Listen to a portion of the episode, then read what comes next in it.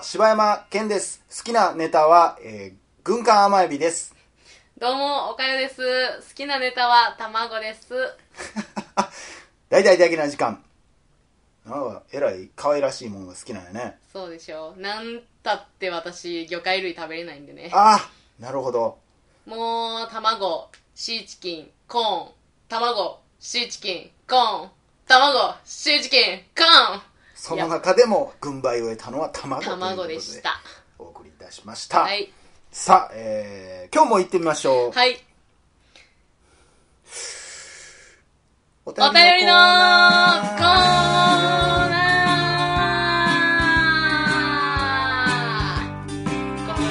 ーありがとうございます。もう曲終わってるかな？よし。さあ、えー、今日はいただきました、えー、ドラゴン枕さん。ドラゴン枕さんありがとうございます。は前もくれはった人よね。そうよ。ねようくれはるよね。ありがとうございます。柴山さん、岡代さん、こんにちは。第52回の感想です。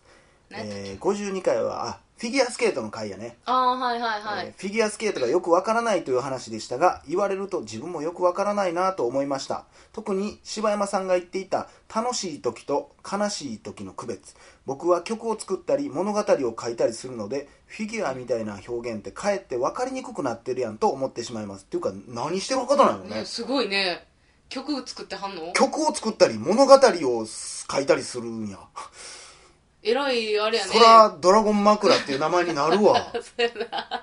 そうやな。うん頭の中ドラゴンやな。えー人気の理由を自分なりに考えましたが極端に顔ファンライバルストーリーかっこライバルとの勝った負けた技の難易度成功率演技中すっ転んでも演技に戻る姿などだと思いますと、えー他に体操の内村選手白井選手などもいますが世のおばさまたちはひたむきに頑張ってる姿に心打たれてるのかとだらだらと失礼しました。これからも楽しみに聞かせていただきます。へえやっぱでも岡山も言ってたもんね。そういうんが多いんじゃないかうん、と、ドラマ性やろな。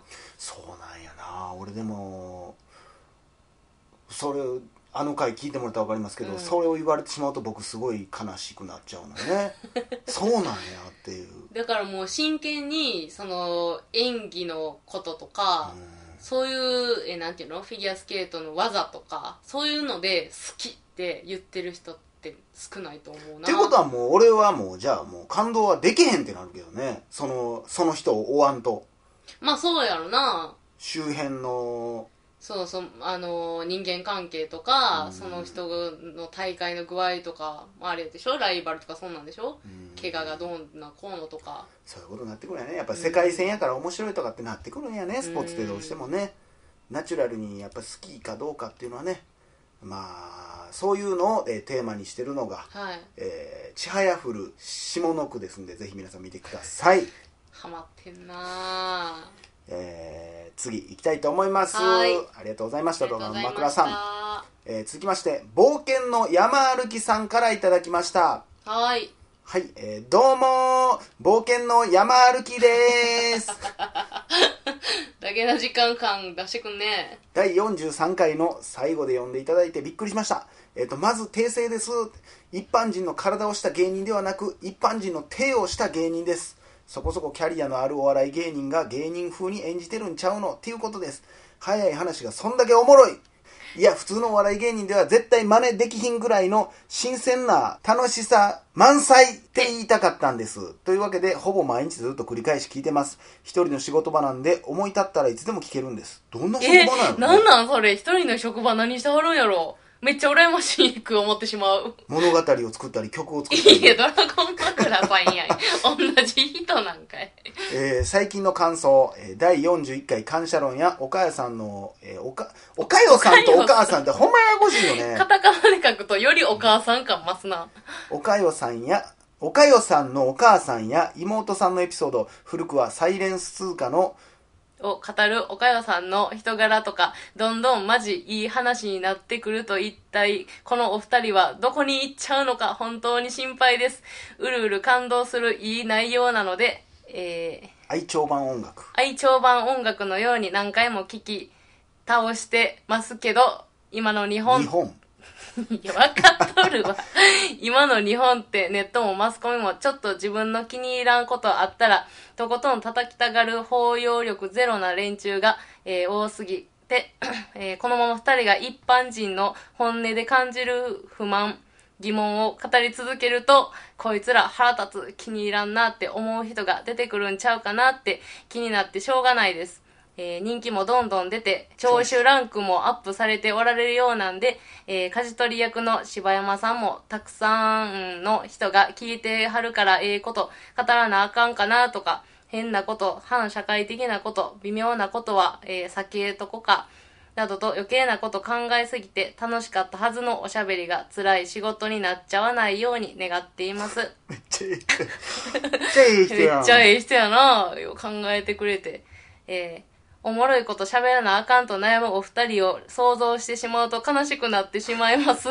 どうか難しいこと考えんと初心忘れず、肩の力抜いて何でも自由に語り続けてほしい思ってます。えーマンネリしそうになったら妹さんとかゲストの回もあってもいいと思います。気分転換に外で収録してもいいかもしれませんね。もうなんか一人の？一人の仕事場ってこの人ほんまは女でお母さんなんちゃうかな 嘘やん。包容力が半端やな包いわこの容力人。親やな。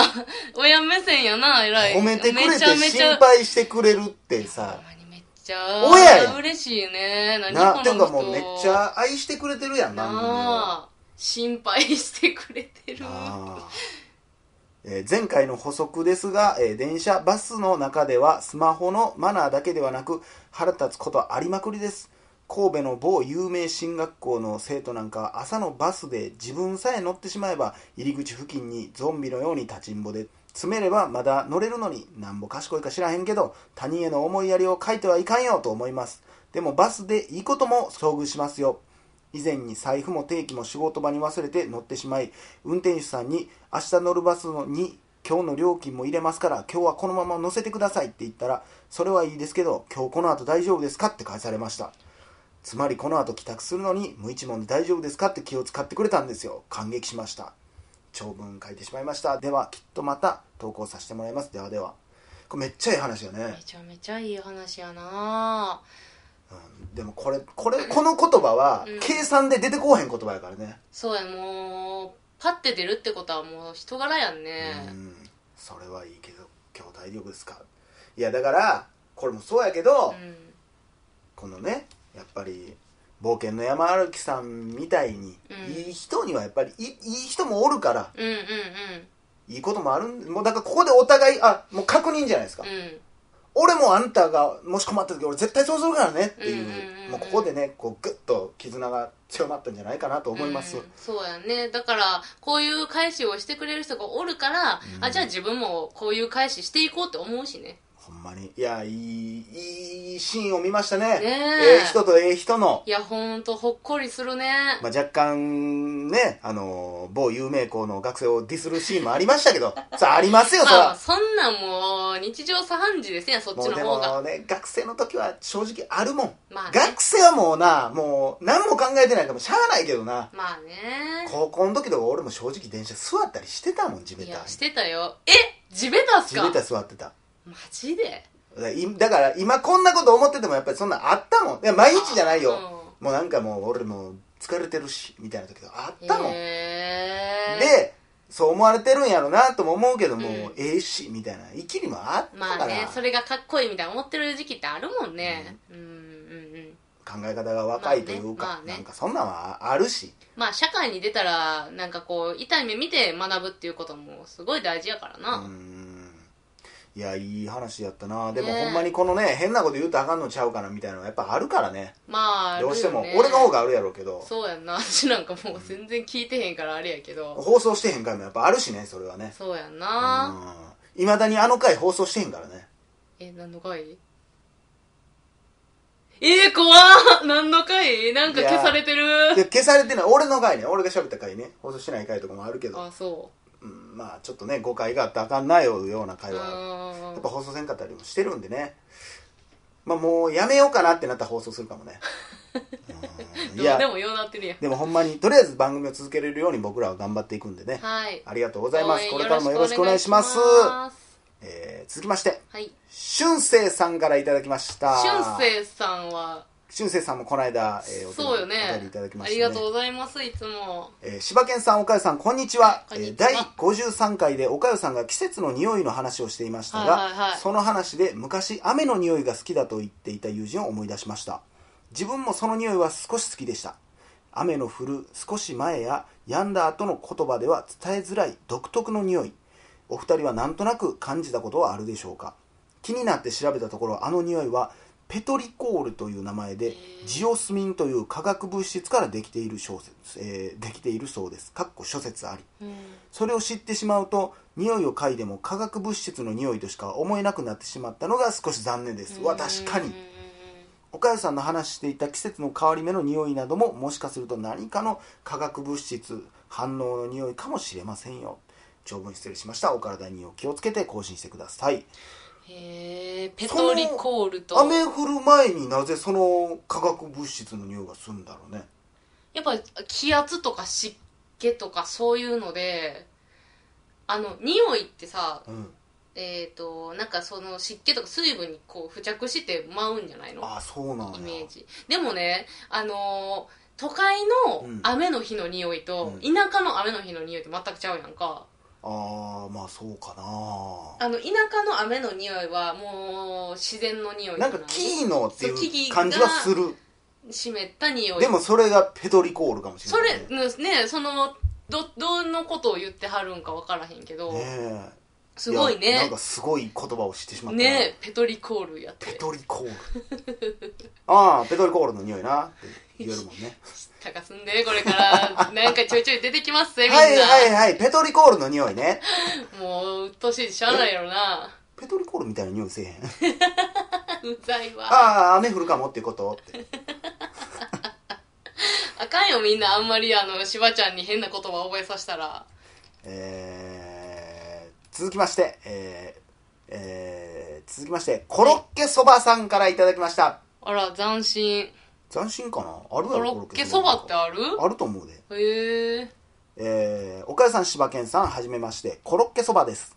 先日、劇場版名探偵コナン、漆黒のナイトメアを見てきたのですが、第41回ボブ・マーリーのさんの話を思い出しました。大人になるにつれて腹黒くなってきてしまっている私ですが、今、ここからいいことをし続けていこうと改めて感じたところです。いいことをし続ける人がたちが増える、増え続けると嬉しいです。そんな話なん今回コナン。ねえ思った。こんな怖そうなタイトルやのに？ね。黒と悪夢やで。漆黒の悪夢。黒のナイトメア結構あれやね皆さんボブ・マーリーの話はもうなんか言ってくれはるね。ねえリスペクトあれはして伝説みたいになってるんですね、あの回はね。ちょっと一目置かれてる回になったね。ねえ。まあでそうなのもか。そうやね。腹黒くなってしまうよねどうしても。まあ続けんでもいいつうんなんて言ったんやろね。無理して続けようとせんでもいいけどね。いやそうよ。意識意識をどっかで持っとくだけでうんうんうん。別にいいことしないいいことしなってなってたらうん。あれやからね,、まあね。なんかどっかでね。無理せずに。そうですね。やっていければいいなと思います。僕らもいい人が増え続けることがね増えてくれたらいいなと思いますね、うんうん。なんかでも今回いいなんかあったかいあったやつ多かかったね。すごくありがたいですし。なんか季節もちょっとね冬から春になってきてあったかなあってきてね。皆さんペトリコール言いますわ。今から。なんかなんか変な匂いせえへん。ななペトリコール臭い。ー、トなんかリコール臭いな。なんか嫌やな。使い方もうちょっと綺麗に。ペトリコールの匂いプンプンする。ごめんなさいね。ほんまやでいやーありがとうございます、えーまたまた、えーうちの番組ではお便り待ってますので、はい。えーどしどしご応募ください、えー抽選でねもしかしたらダゲな時間バッジが当たるかもしれないのでね。あのクソダサい缶バッジ。クソダサい缶バッジでもあれ放送ではカットされてるんでみんな何のことか分からへん。そうなんや。あれカットされてんねや。私のひらめきが。ダゲな時間バッジ、えーではまた次回お会いしましょう